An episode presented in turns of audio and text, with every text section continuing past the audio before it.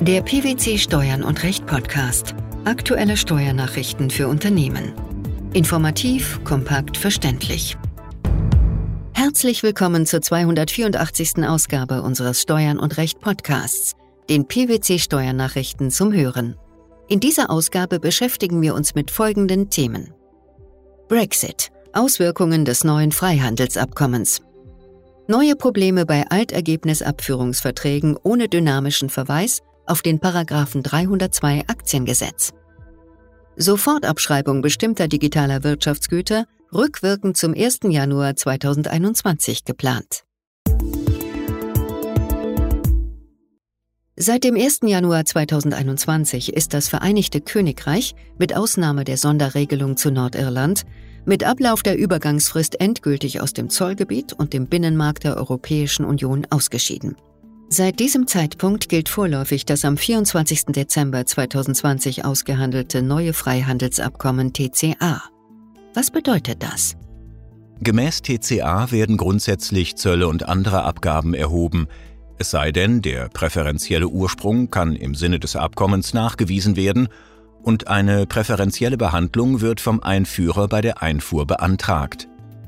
Dies ist vergleichbar mit den Regelungen, die beispielsweise im Warenverkehr mit der Schweiz anwendbar sind. Zu betonen ist, dass es sich hier nicht um eine Zollunion handelt, wie etwa im Warenverkehr mit der Türkei. Was ist nun aus europäischer Sicht im Warenverkehr mit dem Vereinigten Königreich zu beachten? Seit dem 1. Januar 2021 sind eine Reihe von Zollformalitäten zu berücksichtigen. Unter anderem erstens dass Beteiligte sich grundsätzlich bei den Zollbehörden registrieren müssen, wofür eine sogenannte EORI-Nummer beantragt werden muss. Zweitens, dass Zollanmelder bei der Einfuhr von Waren in die EU in der Regel in der EU ansässig sein müssen, es sei denn, sie lassen sich vertreten. Und drittens, dass Zollanmeldungen in der EU grundsätzlich elektronisch erfolgen. Es sollte in dem Zusammenhang daher beachtet werden, dass für die Nutzung des IT-Systems Atlas weitere Schritte zur Registrierung erforderlich sind. Was bedeutet das für Unternehmen, die in kommender Zeit Warenverkehr mit dem Vereinigten Königreich durchführen wollen? Grundsätzlich sollten diese Unternehmen ihre zollrechtlichen Bewilligungen prüfen und gegebenenfalls anpassen. Neu zu beantragen sind möglicherweise zum Beispiel Bewilligungen für den Betrieb eines Verwahrlagers im Rahmen der Einfuhr oder auch für die vereinfachte Zollanmeldung. Falls sich durch das Geschäft mit dem Vereinigten Königreich bestehende Bewilligungen ändern, sollten Unternehmer beispielsweise an die Anpassung des Länderkreises, die Höhe der Referenzbeträge oder den Wegfall der Lager- und Veredelungsorte im Vereinigten Königreich denken. Wie alle EU-Freihandelsabkommen sieht das TCA umfassende Regeln vor, um zu bestimmen, wann und wie Waren ihren Ursprung im Vereinigten Königreich oder in der EU haben. Was ist diesbezüglich hervorzuheben? Eine gute Nachricht ist die vollständige bilaterale Ursprungskumulierung. Diese ermöglicht es Wirtschaftsbeteiligten für die Zwecke des TCA, also im Warenverkehr zwischen dem Vereinigten Königreich und den 27 Unionsmitgliedern, den Wert von Komponenten, die entweder im Vereinigten Königreich oder in der EU ihren Ursprung haben und dort ausreichend be- oder verarbeitet wurden, bei der Bestimmung des Ursprungs einzubeziehen. Hierdurch wird die Wahrscheinlichkeit einer Qualifizierung für den zu erlangenden präferentiellen Ursprung erhöht. Der Warenverkehr zwischen der Europäischen Union und dem Vereinigten Königreich wird zoll- und kontingentfrei sein, solange diese Waren ihren Ursprung in der EU bzw. im Vereinigten Königreich haben. Daher wird ein Schlüsselfaktor sein, welche Waren EU bzw. VK-Ursprung erlangt haben. Was gilt, wenn dies nicht der Fall ist?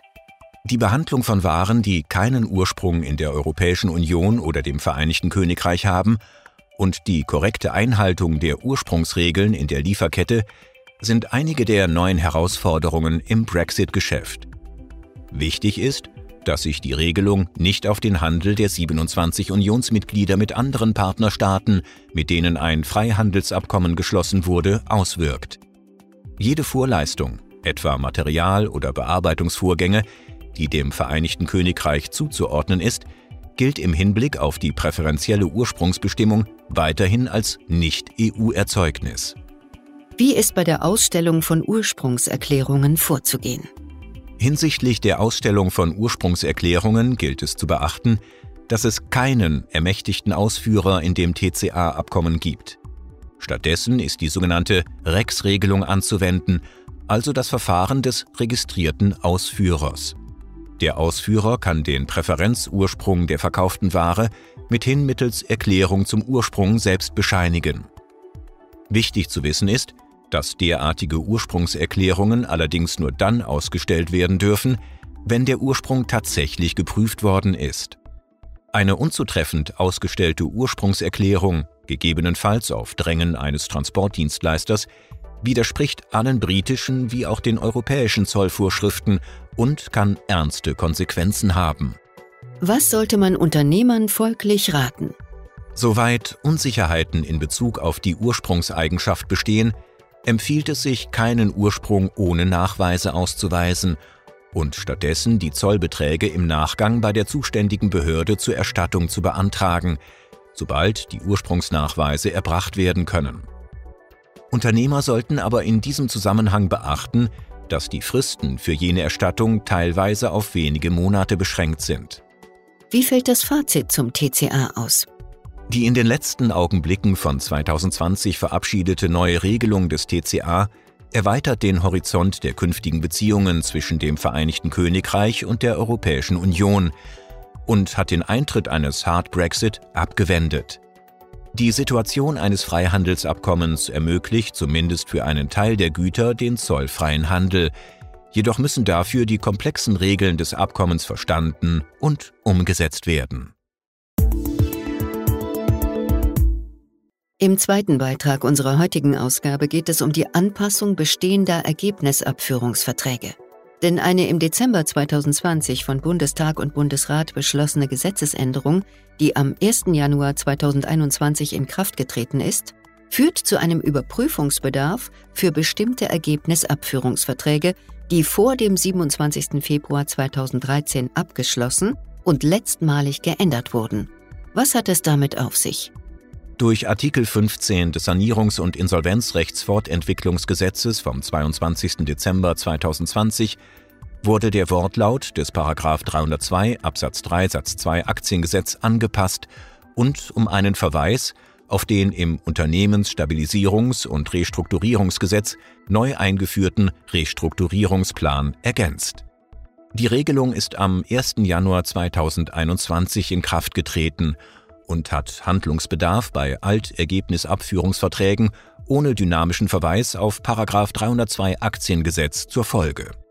Vor dem Hintergrund der Rechtsprechung des Bundesfinanzhofs ist es ratsam, aufgrund der genannten Gesetzesänderung in bestimmten Fällen bestehende Ergebnisabführungsverträge vorsorglich anzupassen.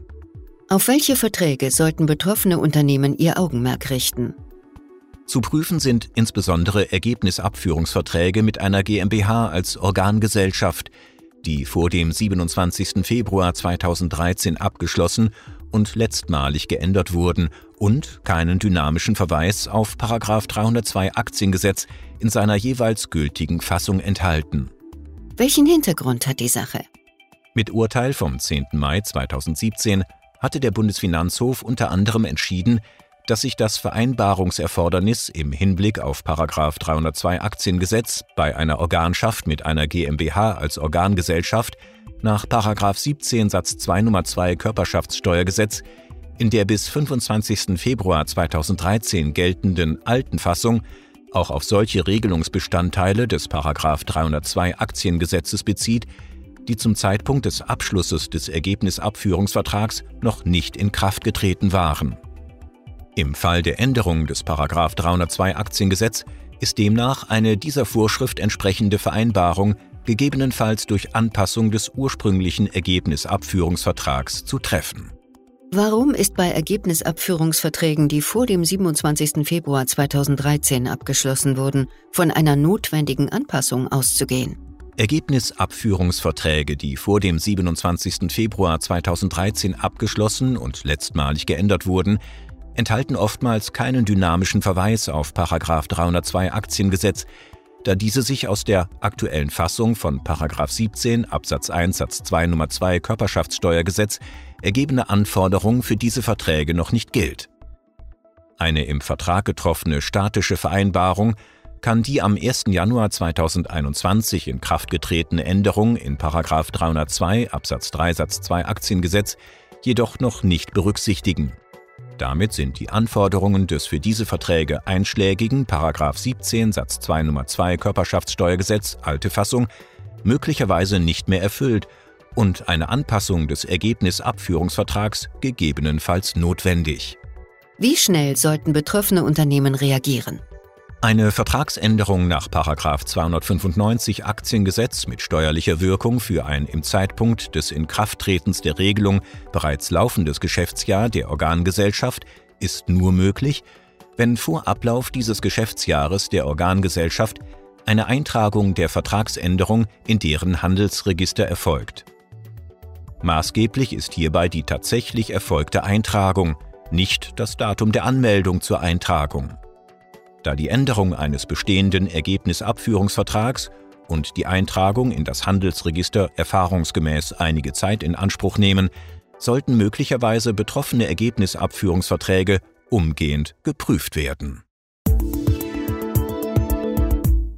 Im letzten Teil unseres heutigen Podcasts geht es noch um das gemeinsame Beschlusspapier der Bund-Länder-Konferenz vom 19. Januar 2021.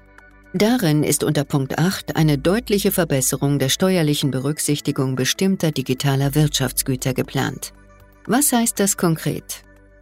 Es ist vorgesehen, dass zur weiteren Stimulierung der Wirtschaft und zur Förderung der Digitalisierung bestimmte digitale Wirtschaftsgüter rückwirkend zum 1. Januar 2021 sofort abgeschrieben werden können. Explizit genannt werden dabei die Kosten für Computerhardware und Software zur Dateneingabe und Datenverarbeitung, die zukünftig im Jahr der Anschaffung oder Herstellung steuerlich vollständig berücksichtigt werden sollen. Gilt das nur für Unternehmen? Nein, es ist beabsichtigt, dass von der geplanten Regelung auch alle profitieren sollen, die im Homeoffice tätig sind. Laut dem Beschlusspapier soll die Umsetzung untergesetzlich geregelt werden, Dadurch soll eine schnelle Verfügbarkeit gewährleistet werden. Die Auswirkungen des neuen Brexit-Freihandelsabkommens, die Probleme bei Altergebnisabführungsverträgen ohne dynamischen Verweis auf den Paragraphen 302 Aktiengesetz sowie die Sofortabschreibung bestimmter digitaler Wirtschaftsgüter rückwirkend zum 1. Januar 2021. Das waren die Themen der 284. Ausgabe unseres Steuern und Recht Podcasts, den PwC Steuernachrichten zum Hören. Wir freuen uns, dass Sie dabei waren und hoffen, dass Sie auch das nächste Mal wieder in die PwC Steuernachrichten reinhören. Steuerliche Beiträge zum Nachlesen finden Sie in der Zwischenzeit unter blogs.pwc.de slash steuern minus und minus recht.